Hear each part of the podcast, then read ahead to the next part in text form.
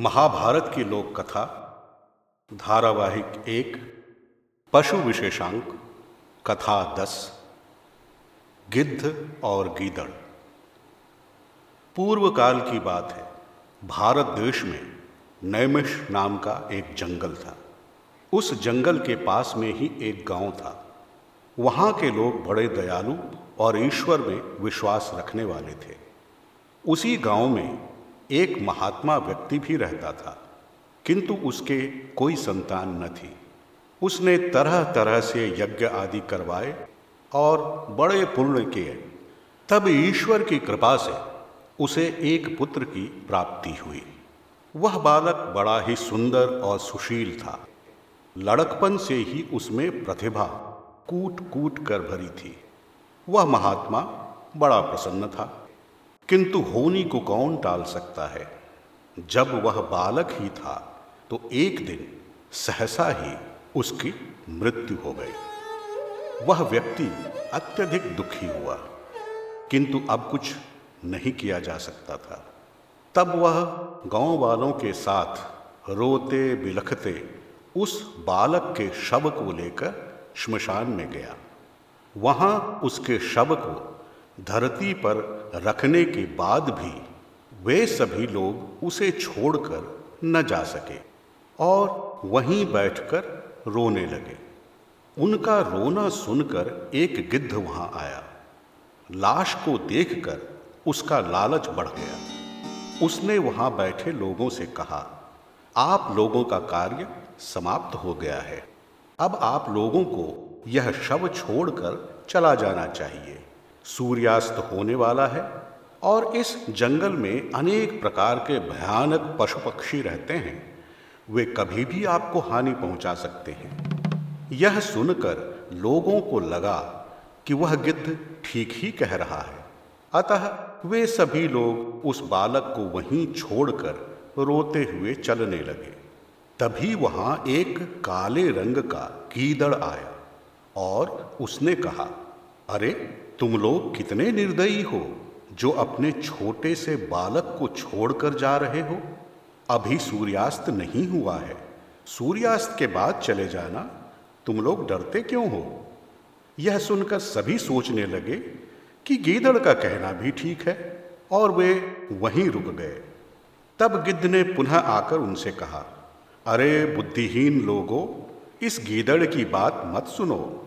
मृत शरीर को छोड़कर जाना ही पड़ता है। कब तक और किस आस में बैठे रहोगे? अतः तुम लोग अब चले जाओ। यह सुनकर गीदड़ ने उपदेश देते हुए कहा, यह तुम्हारे वंश का धारक है और इसे छोड़कर कैसे जा सकते हो? देखो, यह बात सही है कि तुम्हें जाना ही पड़ेगा, लेकिन कम से कम सूर्यास्त होने तक तो रुको, उसके बाद चले जाना। तब वह गिद्ध बोला, अरे भाई, इस गीदड़ की बातों में मत आओ। ये तुम्हें भरमा रहा है।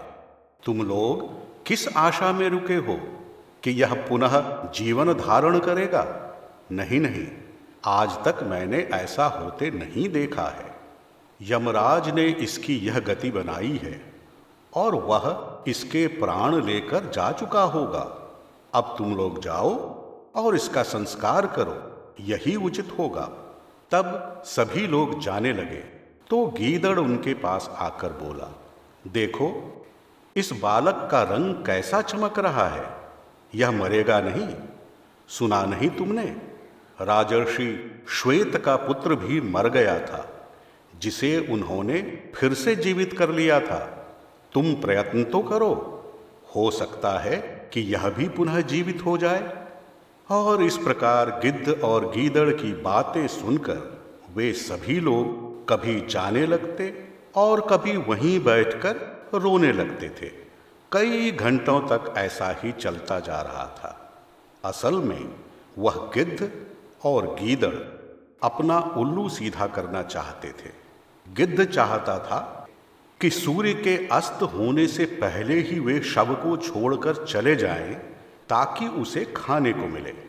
उधर गीदड़ जानता था कि सूर्य के अस्त होने के बाद मांस पर केवल उसका ही अधिकार होगा। अतः वह चाहता था कि लोग सूर्यास्त होने तक रुके रहें। इस प्रकार कई घंटों तक ऐसा करने से उस बालक के पिता के मन में भी आशा का संचार हो गया कि हो सकता हो कि उसका बालक फिर से जीवित हो जाए।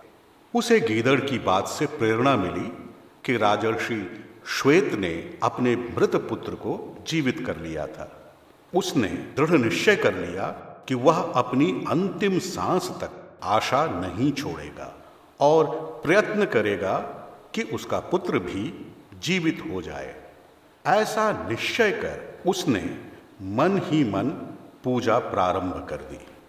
उसने भोले शंकर को मन से याद किया और बार बार उनका आह्वान करने लगा।